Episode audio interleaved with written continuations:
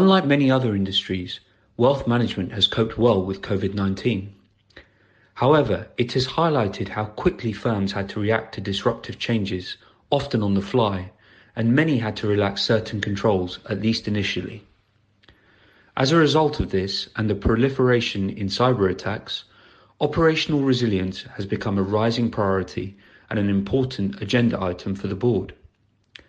By the 31st of March 2022, eligible firms will need to have performed a number of activities in order to achieve their operational resilience requirements.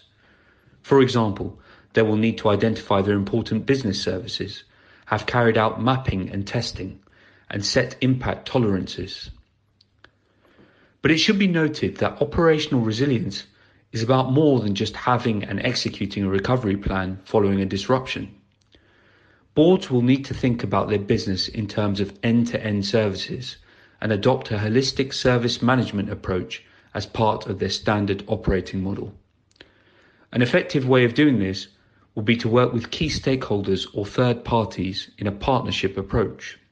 Speaking from our own experience, Objectway has regular discussions with our clients and other market participants in defining our role in enabling them to achieve their requirements. For example, we work in partnership to clearly map out the importance of resilience in any and all digital change. Undoubtedly, firms who begin work on this sooner rather than later will have a distinct advantage in terms of future-proofing their business.